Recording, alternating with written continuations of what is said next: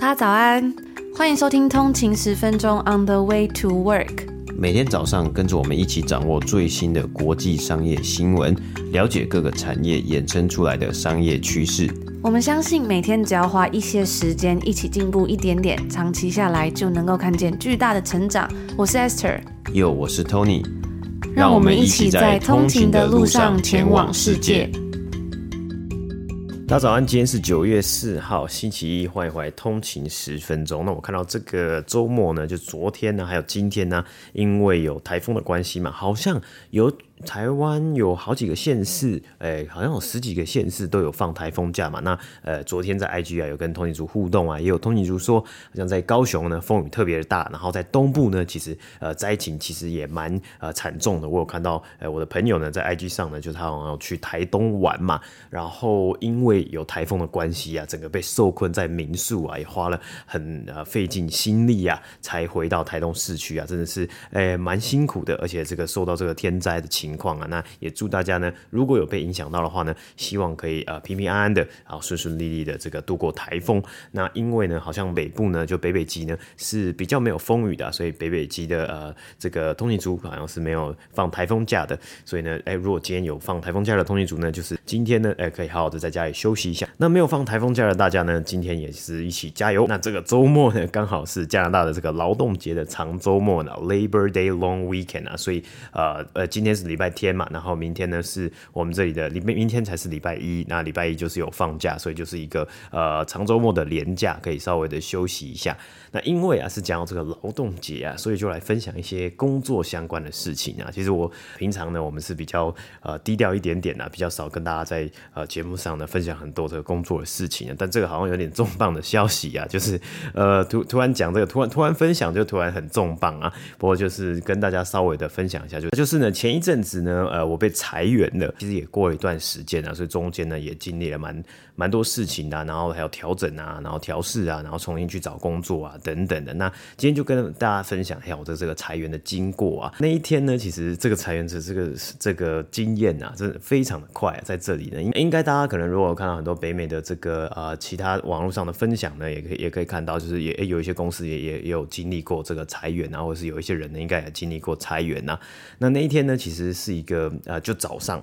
然后早上上班的时候呢，大概我因为我上班九点嘛，在家里上班，我通常都是大概八点的时候起床，然后就呃准备啊刷牙洗脸啊，然后呃大概八点半的时候呢，我就开始去准备说，哎，我今天要做什么？因为我记得那天是非常非常的忙啊，就那一阵子超级忙的，所以我就要早一点起来的，然后就是要看一下我当天要做什么，然后呃回 email 啊，准备啊，然后准备呃 meeting 啊，还有呃准备什么资料啊，安排行事历。其实就工作工作工作工作到九点多的时候呢，就是哎就就。接到收到一个这个 meeting invite 啊，就是 Zoom meeting 啊，这个线上会议的这个呃邀请啊，是我们 CEO 的，啊就九点半，啊，我就看了一下，哎，看看到这个呃会议的这个参与的人员啊，都是。呃，我的 team 的同事，还有这个我们同部门的人，基本上都是就是认识的人这样子。那其实我在接到会议的当下，我就感觉，我就我我的感觉就大概知道是什么事情了。然后然后果真呢，其实很快嘛，时间很快，就九点多接到，然后九点半呢就进入这个 meeting，然后没有人开这个镜头，然后只有这个呃 CEO 呢就有开镜头，然后他就脸色非常的凝重，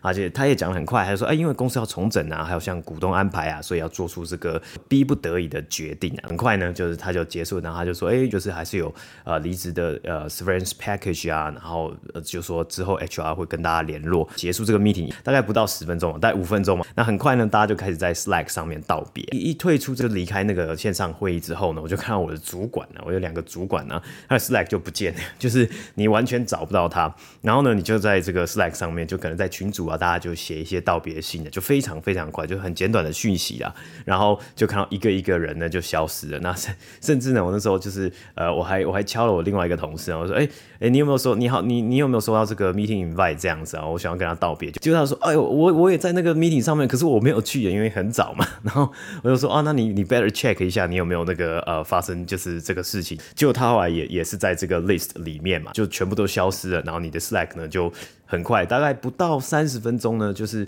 呃九点半会议嘛，可能十点之前你的 Slack 就不见了，就没有办法登录了，然后工作 email 就也没了，所以呢，那个呃后续呢，好像就是呃 HR 这个公司 HR 部门呢，就寄了这个离职的可能 DocuSign 啊，然后寄到你自己的个人的信箱，然后用个人的信箱呢跟大家约时间，说当天就约好时间，说哎要这个这个讲一下离职的之后的后续啊。那其实我觉得在这个部分呢，其实也做得呃还不错啊，就是他们也蛮体体。体体谅的，就是他们也是呃了解说，哎，understand 你的你的情况啊，但我们必须要这个决定这样子。为什么会有裁员的动作？而且这是裁很多人啊，我觉得我们我们整个整个 team 就是都都被这个 wipe out 了，然后我们整个部门呢，其实全部都 restructure，重新再整重整啊。我自己呢，其实早就有感觉，因为我在那时候的上班呢，其实也没有到非常的快乐，就压力很大，因为很多的事情，然后就觉得说，哎，公司好像有那一阵子就突然表现不好，因为这一。一两年这个北美的这个通货膨胀嘛，然后呃又有升息的压力啊，然后公司很多的客户呢，其实就是不想要再买东西了嘛，然后营收呢就表现也没有到非常好啊，然后那时候就感觉说，哎，想到说，哎会不会遇到裁员？然后那时候上班的时候啊，就是就是上到一半，我就想说，哇，该不会真的真的要裁员？就下一秒就收那个 email，我觉得就蛮特别的一个经验呐。那其实有几个更深入的例子啊，就比如说当时我们讲到这个通货膨胀嘛，所以很多公司的这个成本都上升啊，然后我们公司呢就是说。他们要要涨价，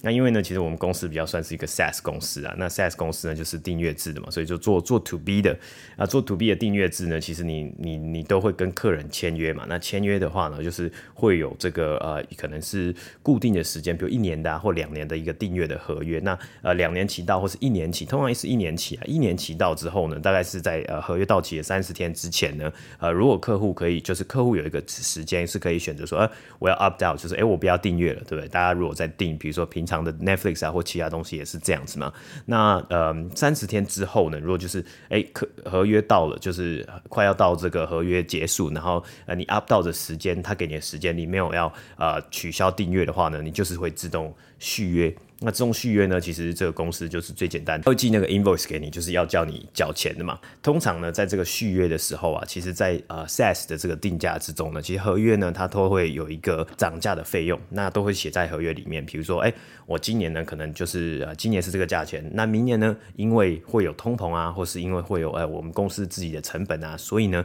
呃客户呢要付大概可能要在这个合约的价格呢要再付五趴。然后呢，在下一年可能在五趴之类的，就是看当出啊定的合约呢是怎么写的嘛。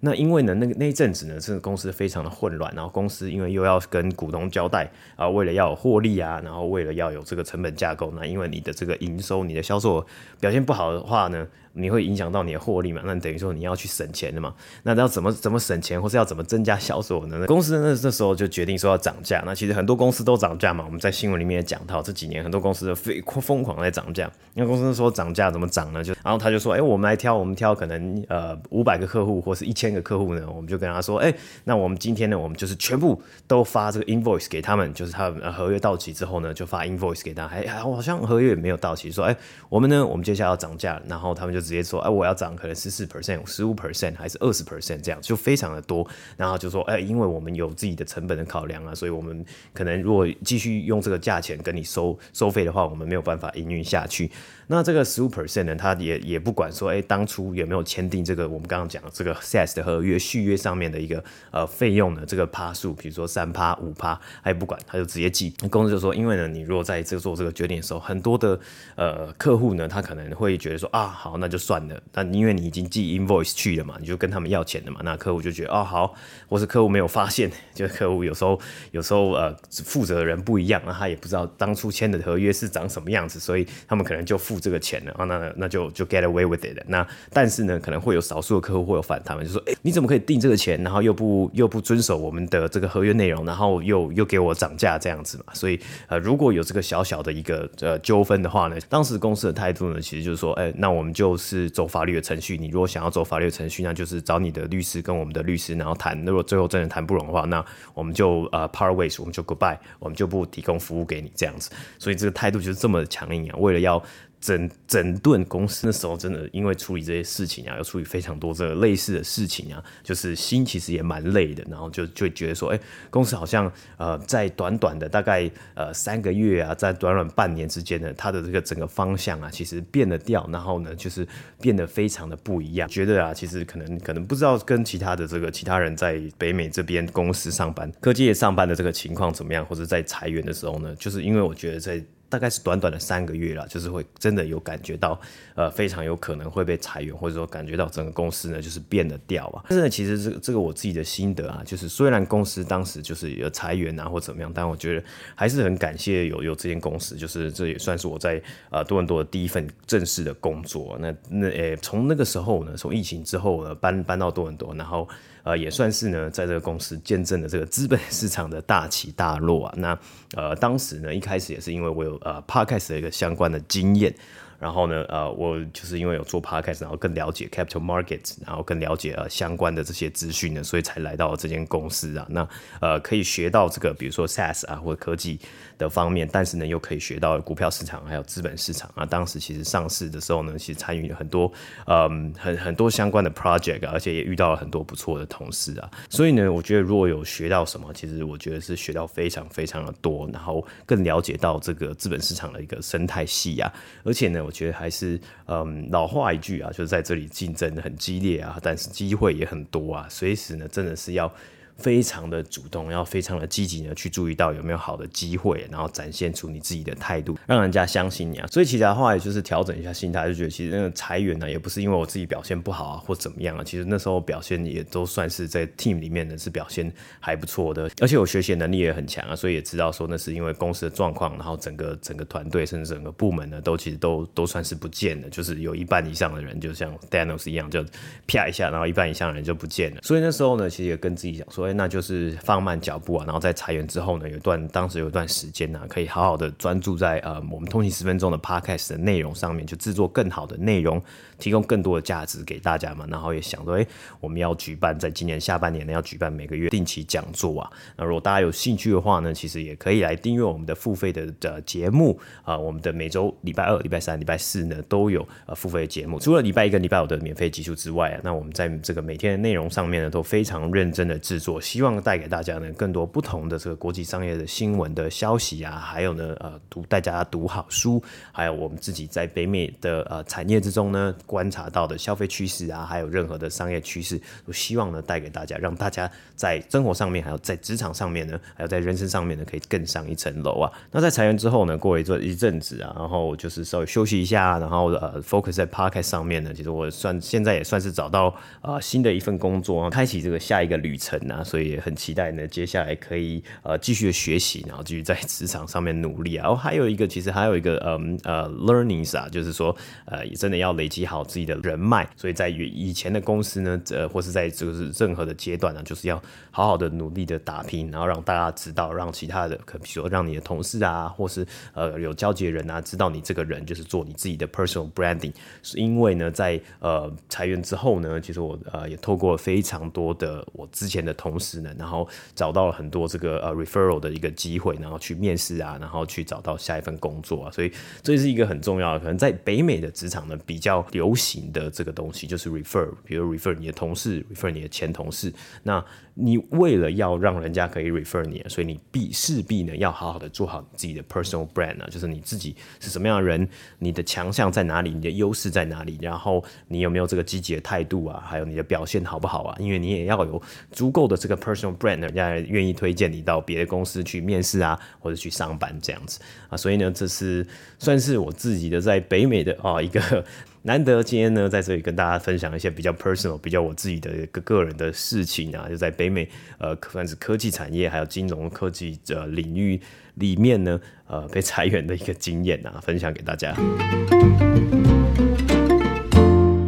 那今天接下来新闻呢，我们讲到啊，这个 Google Fly 呢可以帮你找出最便宜的机票啊，旅游季回归啊。上礼拜呢，我们看到一个新闻，就写说 Google 呢宣布，现在呢正是就现在这个时候呢，正是购买今年 Thanksgiving，也就是感恩节假期呢，还有圣诞节假期机票住宿的最佳时机啊。那不知道是真的还是假的啊？不过他们是说，这 Google 是说呢，对于今年年底啊，美国飞欧洲的机票呢，现在真的是购买的最佳时间了。因为啊，之后的价格呢，只会随着时间的这个到来，就是哎越来越推进，越来越接近感恩节还有圣诞节呢，票价呢只会不减反增啊。尤其是当旅行的时间呢，只剩下不到七十二天的那些机票啊，可能会价格更高昂啊。那以往呢，曾经那种距离哇出发时间越近嘛，会突然出现一些超便宜票价的状况呢，可能不再会有啦。因为大家可能会想说，哎、那我是不是我就变成我等到了，比如说我出发的前一个礼拜，我再看一下会不会有一些航空公司啊，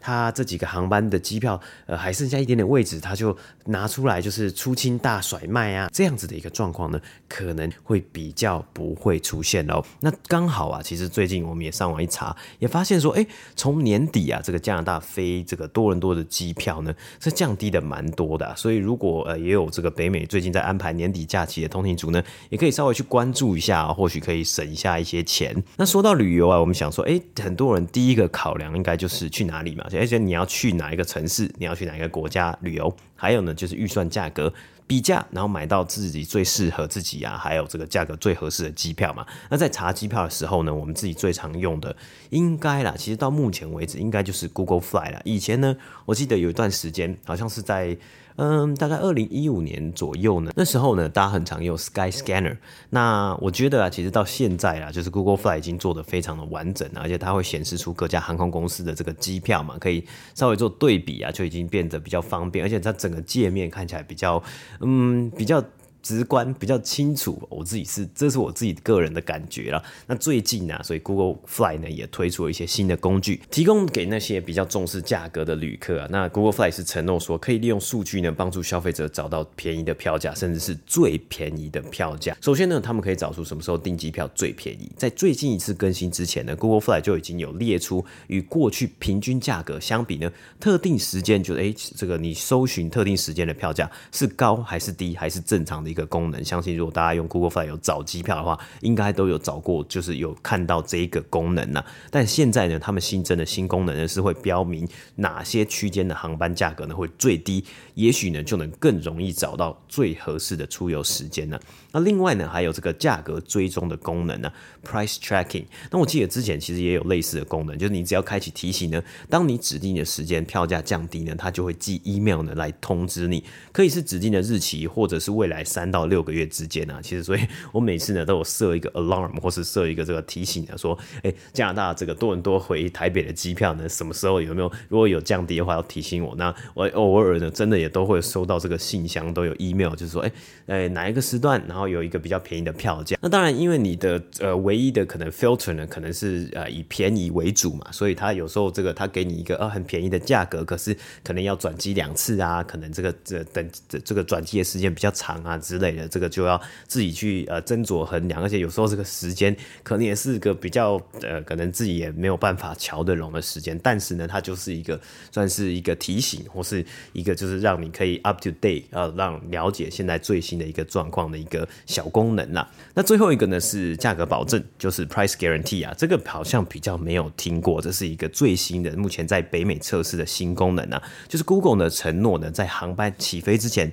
假设票价有降降低呢，将会退还差价，每人呢每年的上限呢有五百块美金啊，如果呢大家在 Google Flight 上面找机票的时候遇到这个精选票价，使用 Book with Google 的购买链接，然后付款前勾选有色彩价格标章的这个标识的特定栏位，购买成功之后呢，就会收到一封确认的邮件，代表呢他们就是除了购买这个机票之外，就代表他们已经完成价格保障了。不过呢，因为现在还是在这个测试的阶段，我觉得这是一个很酷的一个 price guarantee 的一个呃功能呐、啊，所以它的地点的只限地区只限美国，而且是只有限美国出发的机票，也不适用于多点进出啊，这个大家可以注意一下。那如果有在美国的通勤族呢，可以试试看有没有看到这个价格保证的功能呢，也可以跟我们分享一下你有没有使用过啊？那其实呢，这个也算是我觉得有可能会是一个 game changer 的一个功能啊，虽然它还是一个。很小的功能，但是我们一直以来都知道，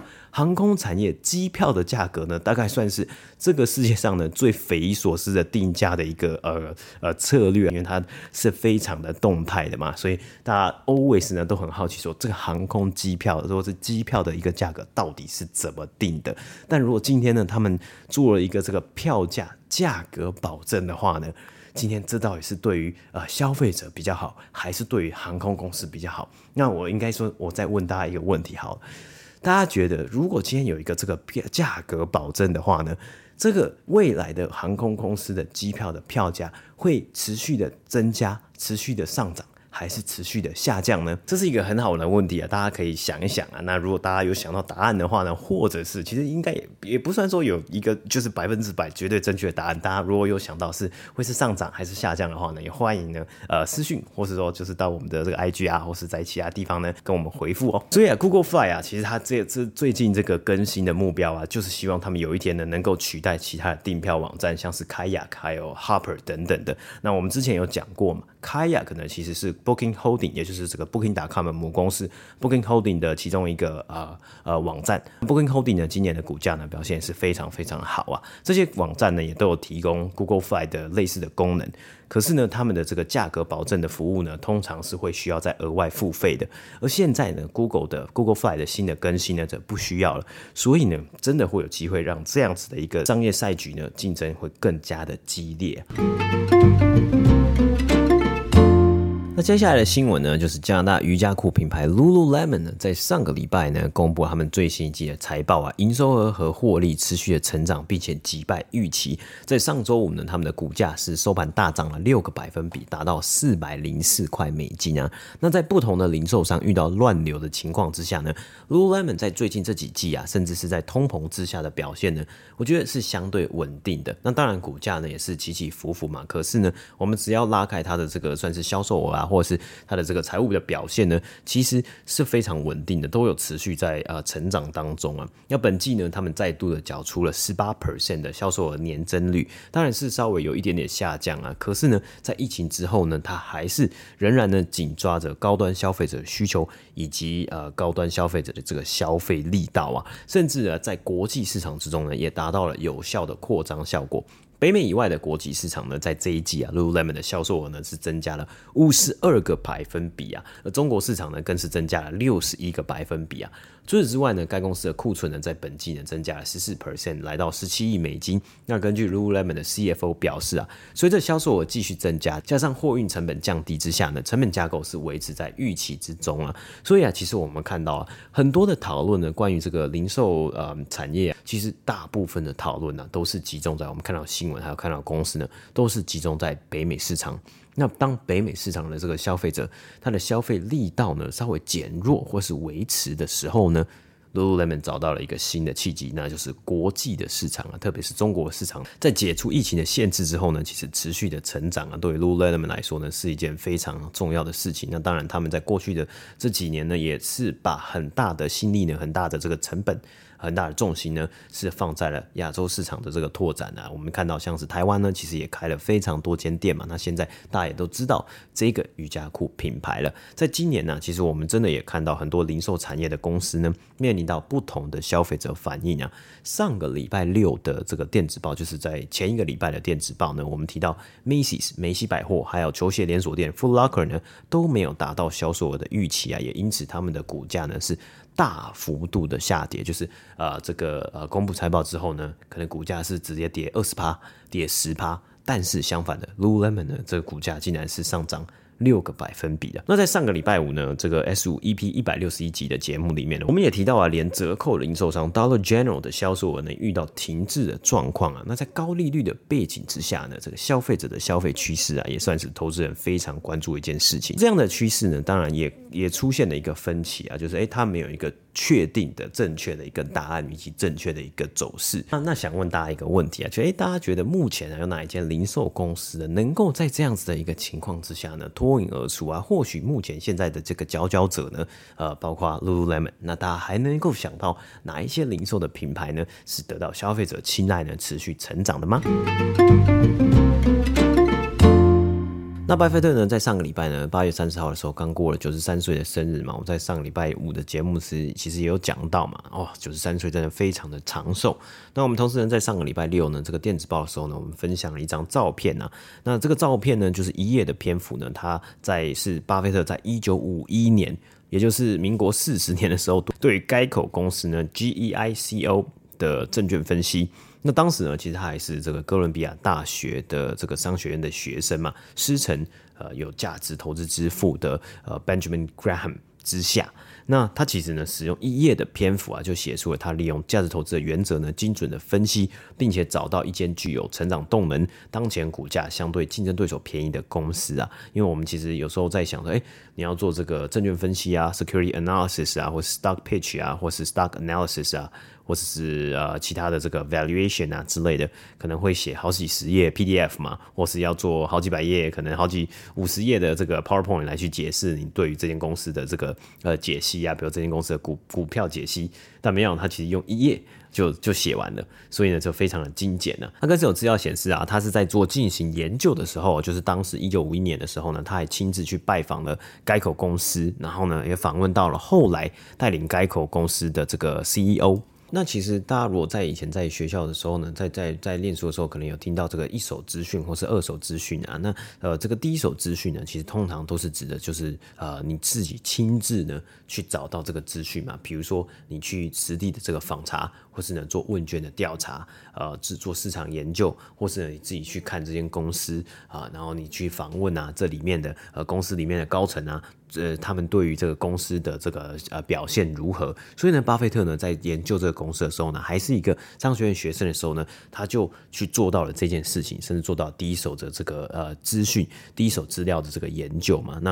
呃，通常大家在做，比如说写报告啊，或是在做很多呃这个事情的时候呢，可能大多数用的是第二手资讯啊，或是就是不是第一手资讯嘛？因为第二手资讯可可能是呃现成的资料啊、现成的书籍啊、百科全书啊，还有。文献啊，呃，论文啊等等的，但是呢，呃，当然我们知道第二手资讯是呃取得比较容易啊，第一手资讯呢其实取得是比较呃费时，成本比较高，可是呢，它可能也可以增加你在研究上面的一个深度啊，所以巴菲特呢也做到了这一件事情嘛。那其实呢，巴菲特在那一年呢，就是做完研究之后呢，一九五一年就花了一万块美金呢买入了该口公司的股票。一年之后呢，他用一万五千块美金呢的这个价格呢卖出了，哇，诶，赚了五千块美金啊，这个报酬率一年报酬率就得到五十 percent，看起来是一个非常不错的投资吧，诶。不过呢，其实啊，如果他当时啊没有出场的话呢，他的股份呢，在二十年之后呢，价值会来到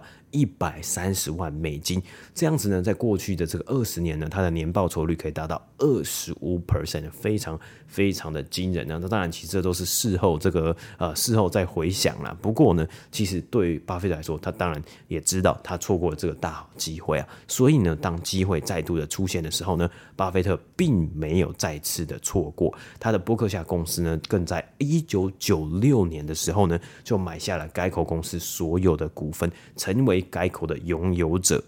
而该口呢，在过去的二十多年以来呢，它的表现呢，也至少让波克夏的投资翻十倍以上。就从一九九六年之之后嘛，那当然一九九六年之前呢，其实。呃，这个巴菲特以及伯克夏就陆陆续续的就开始在买进该口公司的股份了。那我们稍微补充一下，该口公司呢，这个 GEICO 啊，不知道大家知不知道这间公司是什么呢？呃，应该有人呢已经知道了。那如果不知道的话，它是一间保险公司啊，它的全名呢是 Government Employees Insurance Company。那这个 Government Employees Insurance Company 呢，就是这个创办人在美国大萧条之后，一九三零年代呢成立的公司。起初呢，他就将目标啊，这个消费者呢。定在拥有稳定薪水的公务人员上面，就是 government employees 嘛，包括像是啊，除了公务人员之外呢，就是比如说军人，哦，这也算是嘛。那因为啊，他们认为这样子呢，这些人呢，才更有机会呢，定期缴交保险的保费，所以他的财务状况可能比较稳定一点点。那同时呢，其实不只是财务状况稳定啊，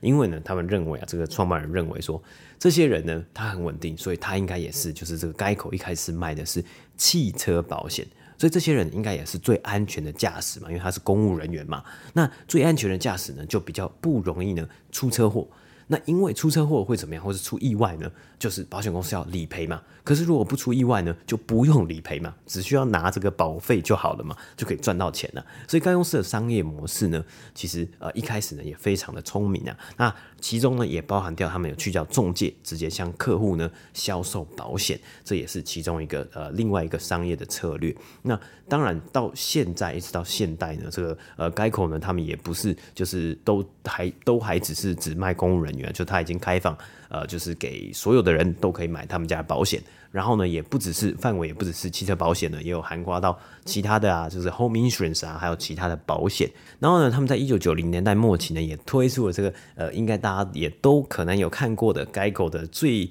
特别或是说最著名的吉祥物呢，一只可爱的青蛙，一只可爱的这个小青蛙，也算是他们的一个活招牌啊，非常的厉害。那图片呢，我应该会把它啊放在我们的 Instagram 上面跟大家。大家分享啊，那大家如果有兴趣的话呢，也可以去追踪我们的 Instagram on 那个底线 Way to Work 呢，大家就可以来去看看说，哎，你看不看得懂呢？巴菲特在一九五一年所写下的证券分析。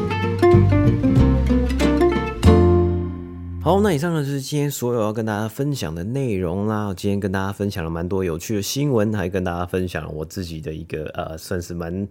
呃，算是我自己的一个工作的一个经历，就是裁员的一个经历啊。那这这当然也很希望，呃，工作之余啊，就是在工作之外的时间呢，我们花了很多时间在通勤十分钟的 p o c k e t 上面啊，不管是这个呃下班时间。或者是呢，周末的时间呢，我是非常用心的。我们在这个节目上面呢，是投注了非常多的呃心力呢，想要产出更好的内容，还有提供大家更多的价值啊。所以大家如果有兴趣的话呢，可以来订阅我们的付费的节目啊，是在每个礼拜二、三、四呢有付费的这个订阅通勤族的专属的内容。那除此之外呢，我们每个月呢也都会抽出十本的这个好书，就是要送给大家十本好书啊。这中奖几率呢也是非常非常的高啊。如果你有来参加的话呢，基本上啊，在过去这呃可能一两年呢，应该都有机会抽到过啊，甚至还有通勤族也抽到过不止一次以上啊，所以也是物超所值啊。那我们同时呢，在现在呢，还有在 Apple Podcast 上面有两个礼拜的免费试听，那我们呢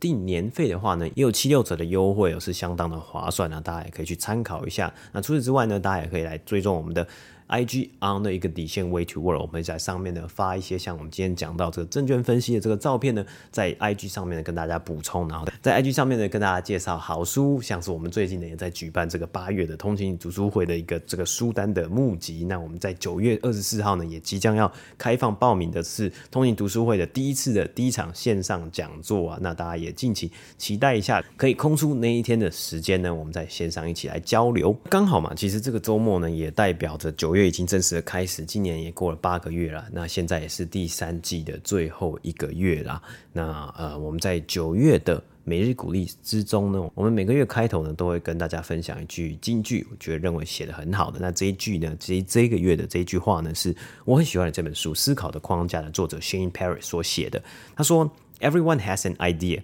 What sets people apart is execution.” 每个人呢都能有不同的点子，或是都有能有自己最棒的点子，或是最棒的想法。但是真正的差别呢，就是在于有没有去执行啊。其实有时候呢，就是有点像是说比做更容易嘛。诶，你很可以，你很轻松可以出一张嘴啊，讲得天花乱坠的。但是你真的执行下去呢，或许。这个执行力呢，才是真正的差异，你跟其他人的差距的存在啊。有时候其实，诶，也不需要呢，等到所有的事情都水到渠成啊，或是所有的事情呢，都是最完美的，你再去执行。有时候就是做就对了，然后在其中呢，再慢慢的学到错误，学到教训。呃，我觉得这个在在我的这个人生上面呢，在过去的这几年上面，甚至在包括像在这次的这个呃裁员的这个经验上面呢，也是一个很大的一个学习啊。就是很多事情呢，真的你要真的去做，你要去积极的去寻找机会，